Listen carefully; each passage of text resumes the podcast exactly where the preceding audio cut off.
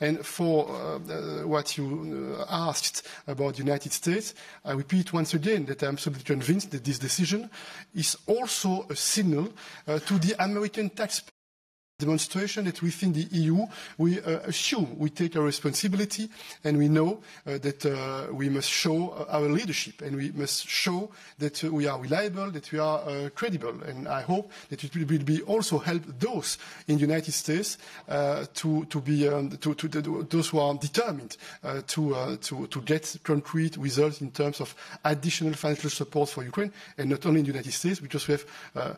many like-minded partners across the world. Thank you.